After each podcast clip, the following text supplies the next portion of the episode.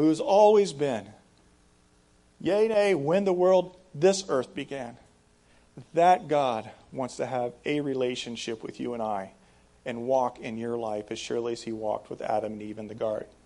Now, so when you come back to this question about the scientist and the young earth and the old earth, it can be congruent. Science always ends up proving Scripture.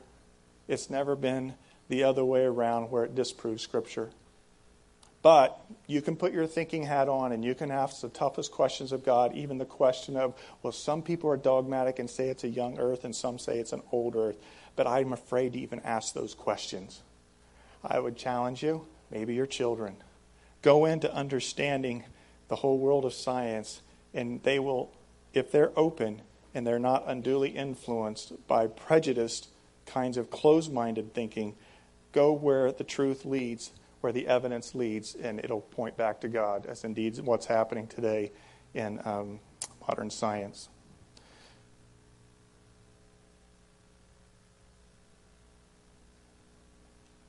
In that garden, we find this verse Genesis 3 8. When the cool evening breezes were blowing, and the man and his wife heard the Lord walking about in the garden. They hid from the Lord God among the trees. Now, I'm not going to be facetious here. I do want to answer that question on the dinosaur thing. But maybe they hid behind dinosaurs.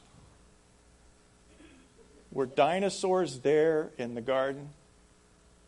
Good chance they were. Where are dinosaurs at in the scripture? Do you know the word dinosaur was not created until I think like 1840 something by a British um, uh, scientist?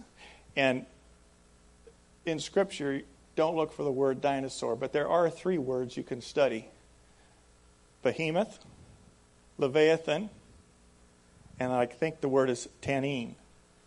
And those words have references in Scripture that seem to speak of large animals.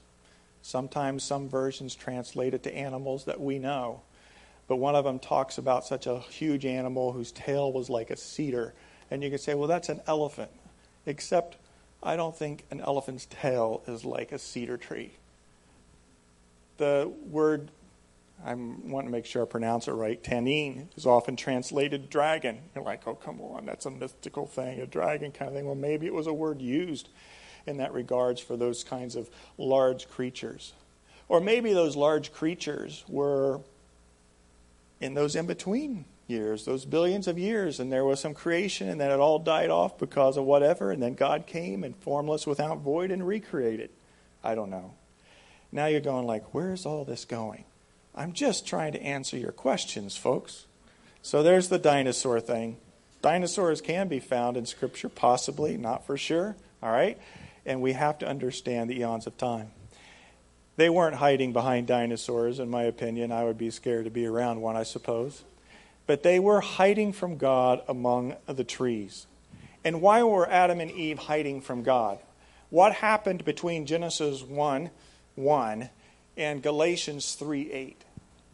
The God who created Adam and Eve to walk with them, to commune with them, they had sinned, they had fallen, they had done something God told them not to do, which was to eat of the fruit of the tree. And so they became aware of who they were in their sinfulness, that they were naked, they were ashamed, and so they hid from God. And when they hid from God, what did God do? God went, He pulled them out from behind the tree, He shook them up and down like you shake a kid, and said, What's wrong with you people? Is that what Scripture says? No. He just called out and he said, Where are you? And why did he call out? Because he had lost his little people? No, he knew exactly where they were hiding. He called them out so that they would acknowledge where they were and that they had sinned and that they had stepped away from fellowship with God. It's hard to comprehend this whole vision of Genesis 3 8 but I think it's pretty interesting, isn't it? This, the idea that God Himself was walking with His creations in the garden. One day, you and I, we will walk. If we are followers of Christ in the eternal world, we will walk in the presence of God. And we will commune with God even face to face, like we do in spirit here on this earth. But here's where the big story begins. And here's where the story begins that we need to be mindful of as we look at our future heading into the fall. Is that all of us have been like Adam and Eve. And we have sinned and distanced ourselves from God, and we have found comfort, short lived, in hiddenness and pulling back away from God. But God pursues, and God is pursuing every person you know mentioned this a few weeks ago. When I drive, sometimes I look at the people next to me instead of getting upset with their road manners or them probably looking at me upset about my road manners. Um, I say, There's a real person that God created and loves. I wonder if they know the Lord. I know uh, that they have problems and challenges going on in their life. And I contextualize people in light of eternity and in light of their createdness in God's image.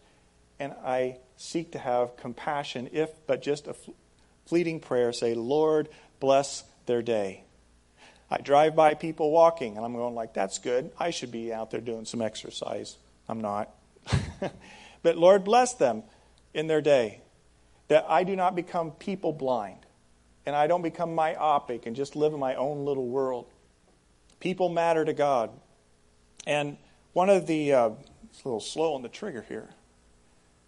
The first core value of the Christian Missionary Alliance, which is a part of the movement we're a part of, says this Lost people matter to God, and He wants them found. We are foolish to think that this relocation move, our prayers for a vision of the future of being able to serve and please God, will be honored of the Lord if we do not take serious this value. First of all, that people are lost. They're hiding from God. There's questions in their life they're disconnected from God. And secondly, that God cares about that and He wants them to be found. But He's not going to pursue them, shake them up and down. He woos them and calls them through various means, even through your life represented before them. And God wants lost people found. He wants people to come back into relationship with Him. And this needs to become something we pray about in our own personal lives as Christ followers and say, Lord, give me a brokenness for lost people. Now, the word lostness is a strange kind of word in part in our culture today, and I've mentioned to you before that the word brokenness sometimes is better than lostness. But if you put it in the context of the Genesis passage, there is a lostness that happened, and God went to seek and to find those who were distancing themselves from Him. And so, what I'd like to do today is take some other questions that are represented here on some cards. And I put three of these cards together to answer one question. So I'm going to read the three questions.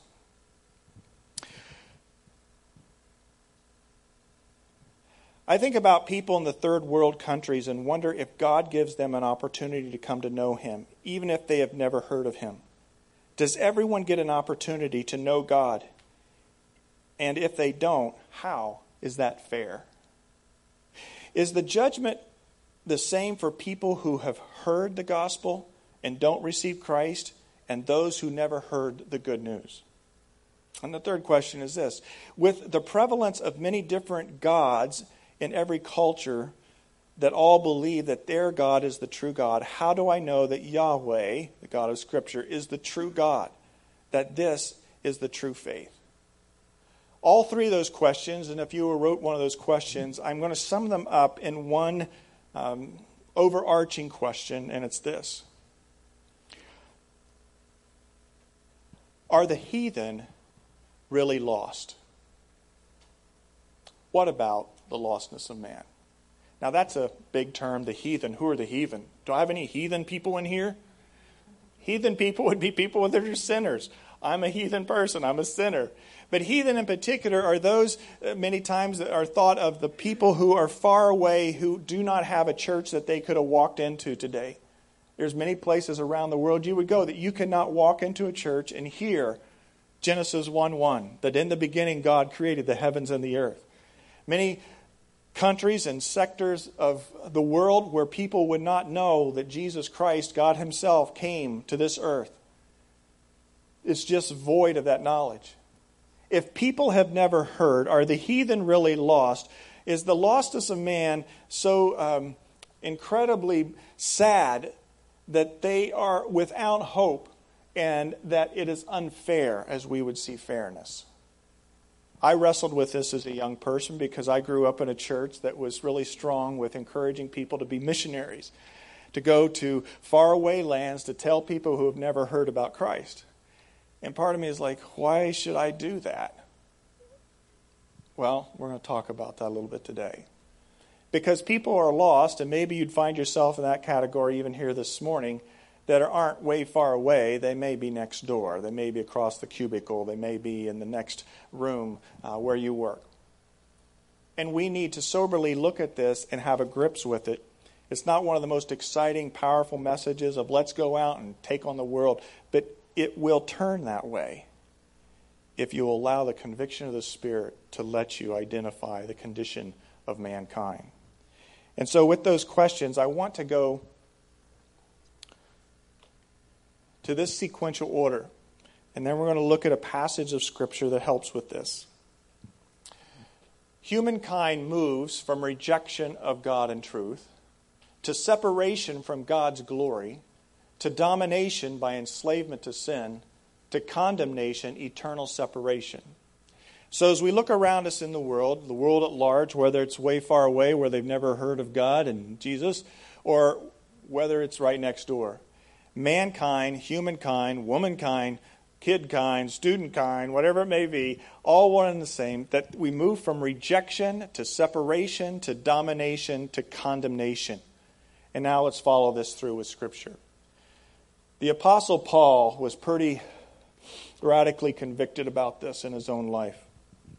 And that's why he was so passionate to be a missionary and to get the gospel, the good news about God and Jesus to people that did not know. It says this in Romans 1 18 through 25. The wrath of God is being revealed from heaven against all the godlessness and the wickedness of men. Ooh, that's pretty heavy, Carrie. Thank you for that verse on this midsummer morning. The wrath of God is being revealed. The wrath means his judgment, his righteousness, making all things right, okay? It is being revealed from heaven against all the godlessness and the wickedness of men. Any of you seen some godlessness and wickedness today? Yesterday? The day before? It was in Los Angeles last night, I believe, right? Some guy uh, took shots at his grandmother, took off, police chase, ended up crashing into a, a Trader Joe's store, right? Starts taking hostages, shooting around. One of the clerks was killed. You're like, who does that? What is that? That's godlessness, and that's wickedness. You know what the scriptures teach through the Apostle Paul? Yes, that would be godless and that would be wickedness, but there's something even more tragic that precedes all of that, and it's this who suppress the truth by their wickedness. Godlessness and wickedness of men has to do with the suppression of truth. Now, this is coming back to the questions. The reason I say, what are the questions you got? What's going on in your mind? You were created as human beings with a soul, and you have interest in eternal things, big things. You have questions that go around in your mind. And those questions are there because God's wanting to work in your life, and God has placed His image in your life. But if you suppress those questions, if you suppress pursuing truth and knowledge and wisdom and understanding in this life, you are actually on a course to becoming wicked. Really? Yeah, because it starts with rejection of God. The wrath of God is being revealed from heaven against all the godlessness and the wickedness of men who do what? Shoot up people? Do terrorist acts? Well, yeah, that happens eventually. But where does it start? It starts with the suppression of truth in the inner being. And you can be guaranteed of this. When you're trying to reach out to someone, whether they're a friend, a coworker, whether they're a relative, a neighbor, your spouse, God is working in their heart through His Spirit to get them to awaken to truth. And some people work overtime to suppress that truth every day. Nope, don't want to think about it. Oh, that's good for you. I'm fine with you. What's true for you is true for you. What's true for me is true for me. And they go on their little way. And you're like, wait a second, how do you get to be that old and you don't contemplate some of the, the bigger realities of life? They've been suppressing truth.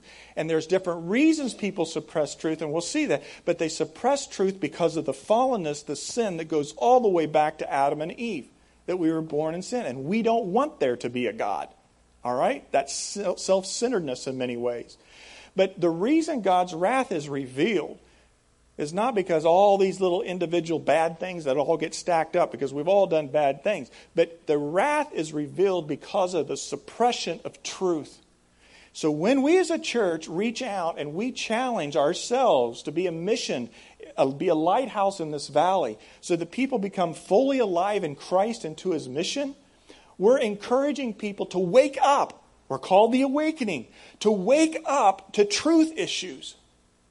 We live in a culture about relativism, that there is no truth. You pick your way, y'all pick mine. It's like, wait a second, we've really gone astray in the Western culture. There is truth to be found. Truth is not made up, truth is not voted into being, truth exists eternally. So when Jesus came and he said, I am the way, the truth, and the life, whoa, step back. What's with that? But God is wanting people to wake up to truth. And if they seek to wake up to truth, they eventually wake up to who God is and who God is through the person of Jesus Christ and being in a relationship with Him. To walk not only in a garden someday in eternity with God, but to walk with God in everyday life today. This is our mission, church to wake people up and keep them from suppressing truth in life. All right? But that's where it begins. The lostness of man is the suppression of truth rejection of God. Since what may be known about God, hmm, is plain to them because God has made it plain to them. Now, this is where we start asking a little bit deeper the questions on the cards I just mentioned. What about those who have never heard? What about the heathen? Are they really lost? People in third world countries, people that are outside of viable witness. God really made something plain to them? I don't see that they have a Bible in their language. I don't see that they have a church on any corner of their city or their little village. How do they know? Well, because God established something in all creation, and it's called revelation. For since the creation of the world, God's invisible qualities, his eternal power and divine nature have been clearly seen, being understood from what has been made. Eternal power divine nature. I was back outside the other night trying to chase my dog, get back in the house so we could all go to bed. I couldn't find her. So I just paused a little bit, looked up into the sky, and I said, Wow, God, your eternal power and your divine nature. It's all around, it's evidence everywhere. And the Apostle Paul's saying that people who suppress truth are falling into the wickedness, and what truth they suppress is his eternal power and his divine nature. And you don't need a Bible for that.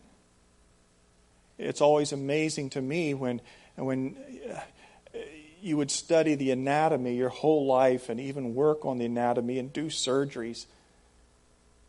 Some of you are familiar that um, uh, our leader of our district of the Alliance churches is Bill Malik and his daughter Katie. They used to attend this church for a period of time.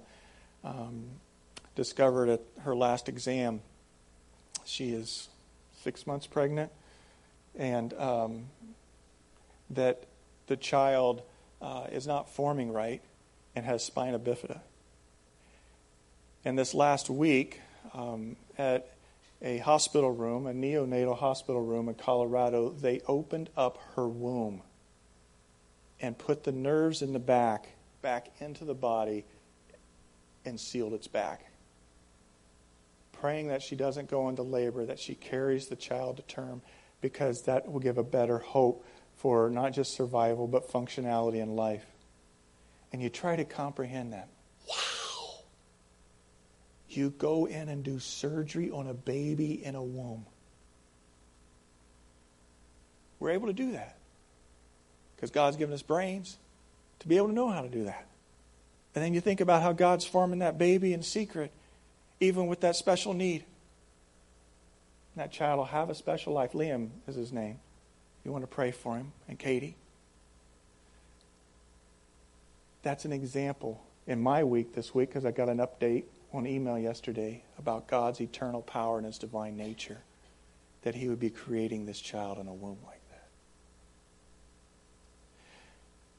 It's all around us. It's around not only us, it's around every single human being in the universe. And if you suppress the truth, you are suppressing evidence that's plain God's eternal power and divine nature. But then what does it say after that? Paul says this. Oh, I want to clarify some terms here. General revelation versus special revelation. General revelation is God's eternal power and his divine nature everywhere that everybody can see. General revelation. General revelation says that there is something that surely would have started and created all this. There's intelligence that was brought to place. You know, to believe that uh, uh, a dictionary came into being by an explosion in an alphabet factory would be a pretty far fetch, right? So also, this world didn't just happen, exploded, and it is what it is. There's intelligent design. That's a general revelation available to all people. This that I hold my hand, the scriptures, the story of Jesus himself, that's special revelation. And this is where Paul got consumed because he knew that there was general revelation enough that would wake people up. But creation itself does not tell them about the love of Christ and the love of God, and that he was compelled to give them special revelation. So, the answer to these questions, in one sense, what about the people who've never heard, people of other cultures, their God, that kind of thing? The reality is, general revelation reveals that there is a God, though the revelation of that God is not specific, and that's why the Word of God came in existence. It has been very clear, being understood from what has been made, so that men are without excuse. If somebody was to die who'd never heard about Jesus Christ and they were to stand before Jesus on the final day and they would not be allowed to be coming into the eternal realm. They're not going to be turned away because necessarily they rejected Jesus if they hadn't heard, but because there was the suppression of the truth that men are without excuse. Now, this gets into some nuances of an understanding of are the heathen really lost and the lostness of mankind, but I want to encourage you in this regards. God knows. And those who do wake up to the general revelation he will, in His means, somehow send special revelation that's sufficient enough for them to be able to walk into the entrance of Christ in eternity. Sometimes it's a missionary, sometimes it's through dreams. Sometimes it may not be knowing the name of Jesus himself, but there's all kinds of stories where, where people have worshiped a Messiah or some type of leader that would heal them. The, Abraham himself, did Abraham know Jesus? No. But his righteousness uh, his faithfulness was faith was credited to him as righteousness. He was anticipating Christ in the future, even though he didn't know Christ. So also for those who are outside of special revelation of Jesus, they may know about Christ if they pursue the truth that's before them. God, in His wisdom and His understanding, will reveal or will sustain that in the end time. Now, I could open that up to a ton of questions, but I want to encourage you with that because these are questions that are very legitimate. If you were to try to witness to somebody, maybe they'd say to you, Well, you are so narrow minded. Who do you think you are that you think Jesus is the only way? What about those people that were never born in a place that would understand Jesus? Or how can you be so dogmatic about that, that if you don't have Jesus in your life, you're not going to be able to be with God in eternity? Those are legitimate questions. But if we take them to Romans 1, we say, Well, People are not excluded from heaven because they don't know Jesus. They're excluded because of the suppression of truth and the wickedness and not being able uh, to have an excuse because of what stood before them. All right? Let me go on in this passage just a little bit, and I won't try not to get too bogged down much further. For although they knew God, they neither glorified him as God nor gave thanks to him, but their thinking became futile and their foolish hearts were darkened. This goes back to our slide that said the first thing is what? Humankind is the rejection of God, all right? And then it's the turning away from God's glory, all right? The rejection and the suppression, becoming futile, and their foolish hearts were darkened. Verse 22 Although they claimed to be wise, they became fools, and they exchanged the glory of the immortal God for images made to look like mortal man and birds and animals and reptiles.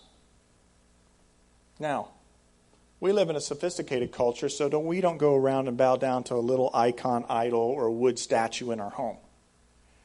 But there are things that we pursue as our gods in the world. It may be power, it may be wealth, it may be prestige. There are gods that stand before all of us. And so, what Paul's saying with the people he was dealing with, they claim to be wise, but they became fools. Look at all that they're pursuing. They're pursuing notoriety in this life, becoming a celebrity, becoming a powerful politician. They are pursuing other kinds of means of material things so they can feel like they, they, they have superiority of owning things. We all like nice things, understand that. But you know the thin line where it steps to becoming a possession and becoming an idol.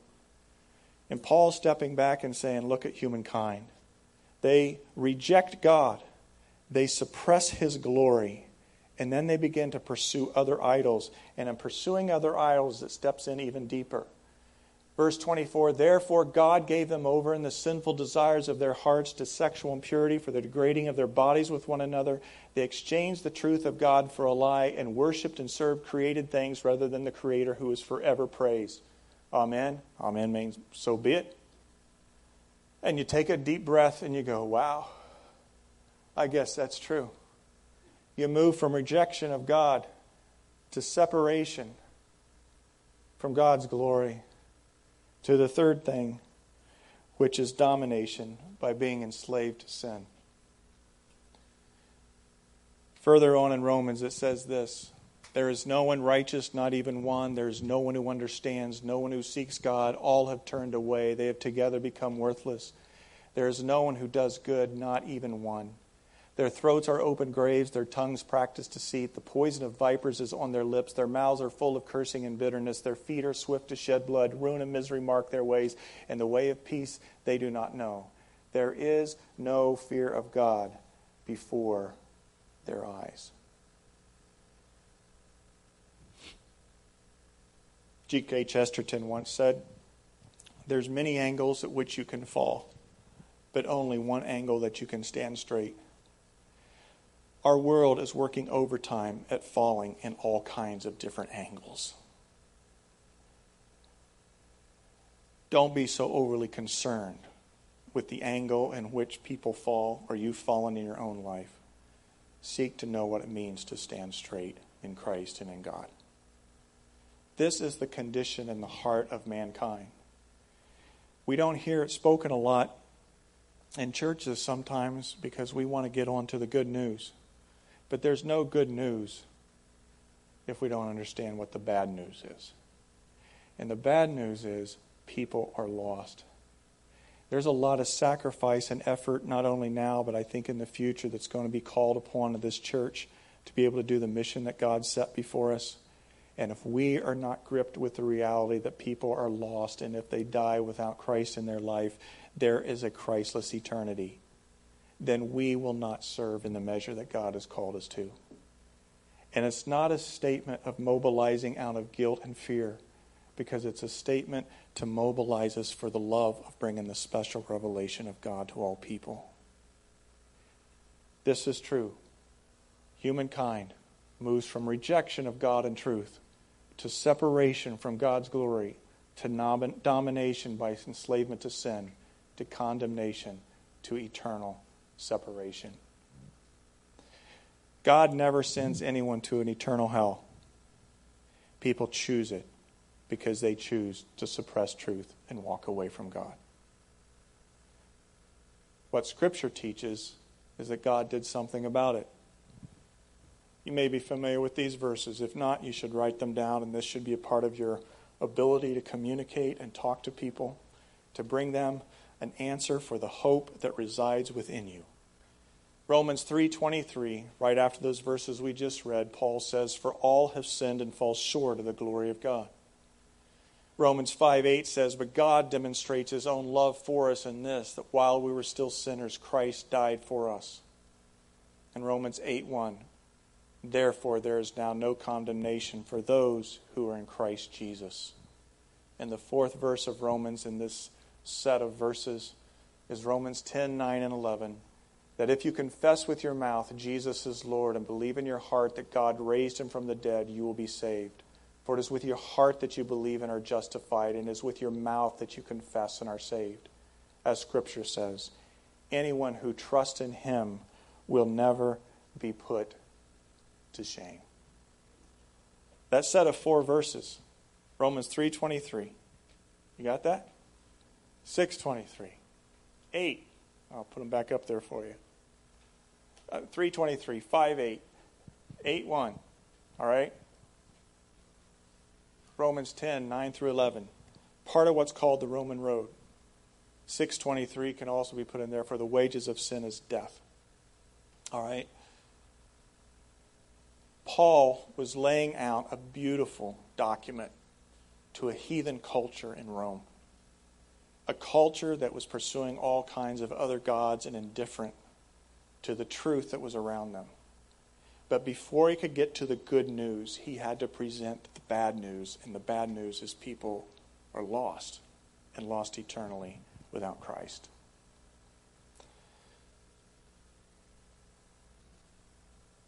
Do you remember the story of Jesus and Zacchaeus? I just want to close with it. Zacchaeus was one of those lost people. And Jesus came and walked his way. And Zacchaeus made a decision. From the New Living Translation, it says this Jesus entered Jericho and made his way through the town. There was a man there named Zacchaeus. He was the chief tax collector, tax collector in the region, and he'd become very rich. Luke 19, verse, 5, uh, verse 3 now.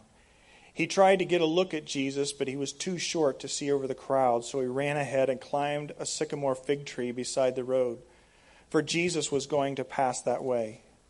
When Jesus came by, he looked up at Zacchaeus and called to him. Zacchaeus, he said, Quick, come down. I must be your guest in your home today.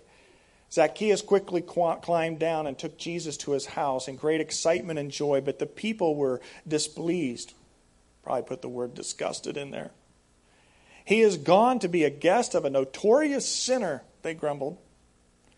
Meanwhile, Zacchaeus stood before the Lord and said, I will give half my wealth to the poor, Lord, poor, Lord, and I had cheated people in their taxes. I will give them back four times as much.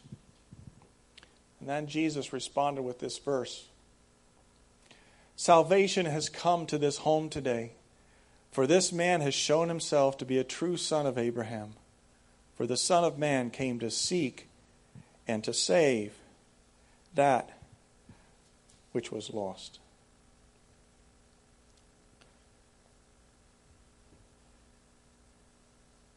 Our passion, my passion, I trust it's your passion, is to see people become fully alive in Christ and to his mission in this world. But it begins by being weighted with a sober understanding that people are lost and far from God, but equally becoming weighted with the reality and the hope that those lost people matter to God. And God sent his son, Jesus Christ, for people like Zacchaeus and people like you and I, because he came to seek and to save those who are lost if we make a transition this fall, if we serve in our personal lives during the week, if we're reaching out on the weekends to different kinds of people, if we do not have the reality and the heaviness of the reality that lost people matter to God and that Jesus came to seek and to save those who are lost, then we will be amiss of doing what God's called us to do. He's called us to be His ambassadors, His agents of good news in deed and in word. And that hope is found in Christ. Who is it in your life that is lost? And if they were passing from this life to the next, they would be eternally lost because they never came into the special revelation of knowing Jesus. You know, we were gripped by those boys in Thailand lost in that cave, right? And all the effort of the rescuers to go and try to save them. Think about that mobilization. Is that kind of mobilization there for us, for those who are lost? This last week, we had that tragic story of the duck boat accident in Branson, Missouri. If some of you have been to Branson, duck boats, been there, that kind of thing, oh my goodness. 17 people lost and drowned in that lake when that storm caught a hold of that duck boat. Nine from one family in Indiana just heart wrenching. How do you deal with that kind of thing? Well, you pray for it, and, and you, it's, it's going to be terrible hard to walk through that tragedy, that loss. But sometimes I wonder, we're gripped by those kinds of stories, but are we gripped by the people around us who are like, oh, not now, they'll probably be okay? They're fine. Maybe someday I can get them to church. Maybe someday I can share my faith with them. Maybe someday. Or maybe it's not really true that if people don't have a relationship with Jesus that they're eternally lost. I, I don't know. Maybe that's that's a good thing for some evangelical churches, but maybe maybe that's just not for today. Friends, it's not about evangelical, it's about the truth. And you find Jesus doing this all over the place with people like Zacchaeus. He went into the houses of sinners. And Zacchaeus repented. He not only repented in word, like I'm sorry, he gave people four times uh, what he had taken from them. That's true repentance, and he turned to Christ because Jesus came to seek and to save those who are lost. And as excited as I get about building a wall, moving into a new auditorium, and being along an interstate, and being able to be centrally located in a valley to do outreach and all that things, you know what I get excited about the most is that the word of Jesus Christ and the life of Jesus Christ is alive and real today, and we have the chance to save people. But we will not save people unless we believe that they are lost. So these three questions on these three cards were great questions. I turn them back around to all of us. Do we believe that people who die without Christ are eternally lost? Not because God condemns and sends people to an eternity of lostness, but because they have chosen that through their years to reject God. Why be in an eternal heaven with God if you didn't want to be with God in this life? It's a heavy message. Thanks for listening to me. My request is you open yourself up to be burdened by the burden of God to save lost people. Will you pray with me?